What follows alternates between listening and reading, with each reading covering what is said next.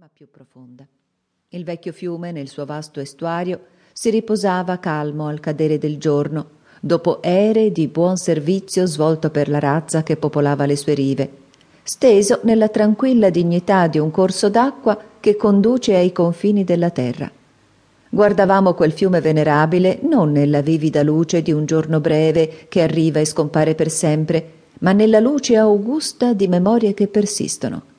E in realtà niente più facile per un uomo che ha, come si dice, battuto il mare con reverenza e affetto, che l'evocare il grande spirito del passato lungo gli ultimi tratti del Tamigi. Le correnti di marea vi entrano ed escono incessantemente, affollate delle memorie degli uomini e delle navi che vi passarono, diretti al riposo delle loro case o alle battaglie sul mare. Ha conosciuto e servito tutti gli uomini di cui la nazione va fiera, da Sir Francis Drake a Sir John Franklin, tutti i cavalieri, con o senza investitura, i grandi cavalieri erranti del mare. Ha trasportato tutte le navi i cui nomi sono come gioielli che lampeggiano nella notte dei tempi, dalla Golden Hind, che ritornava con i suoi fianchi rotondi colmi di tesori per essere visitata da Sua Maestà la Regina e abbandonare poi così le avventure grandiose, fino all'Erebus e al Terror, dirette verso altre conquiste e che non tornarono più. Ha conosciuto le navi e gli uomini. Hanno navigato da Deptford, da Greenwich, da Erit, gli avventurieri e i coloni, le navi dei re e le navi dei banchieri, capitani, ammiragli, i loschi intermediari del commercio con l'Oriente e i generali della flotta delle Indie orientali. Cacciatori di oro e di fama sono tutti usciti seguendo questa corrente, portando la spada e spesso la torcia, messaggeri del potere del paese, portatori di una scintilla del sacro fuoco. Quale grandezza non è fluita su quel fiume verso i misteri di una terra sconosciuta. Sogni di uomini, semi di colonie, germi di imperi. Il sole tramontò, l'oscurità calò sul fiume e cominciarono ad apparire delle luci lungo le rive. Il faro di Chapman, un treppiede eretto sul piano fangoso, brillava con forza. Le luci delle navi si muovevano nell'estuario, un gran va e vieni di luci. E più lontano a occidente, in alto, il luogo della mostruosa città era ancora marcato minacciosamente nel cielo, una cupa tenebra alla luce del sole, un livido bagliore sotto le stelle.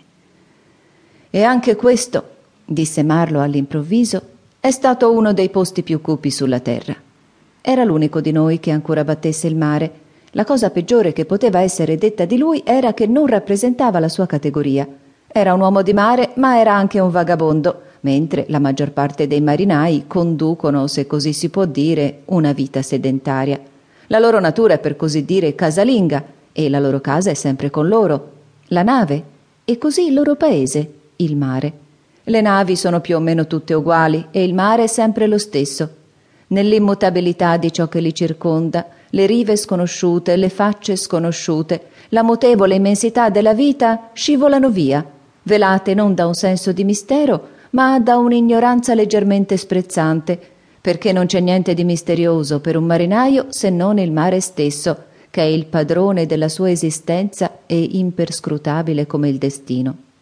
Per il resto, dopo le ore di lavoro, una passeggiata o una bevuta casuali sono sufficienti a rivelar loro i segreti di un intero continente, per poi scoprire in genere che quei segreti non valgono la pena di essere conosciuti. I racconti di un uomo di mare hanno una semplicità diretta e il loro intero significato sta in un guscio di noce.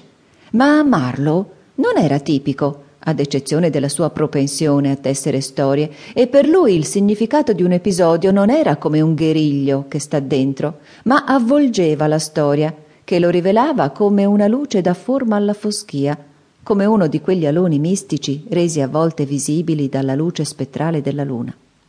La sua affermazione non sembrò affatto sorprendente. Era proprio come Marlowe. Fu accettata in silenzio.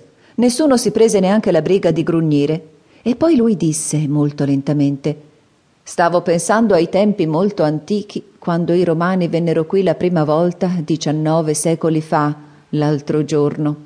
Da quel momento la luce è uscita da questo fiume. Dite i cavalieri?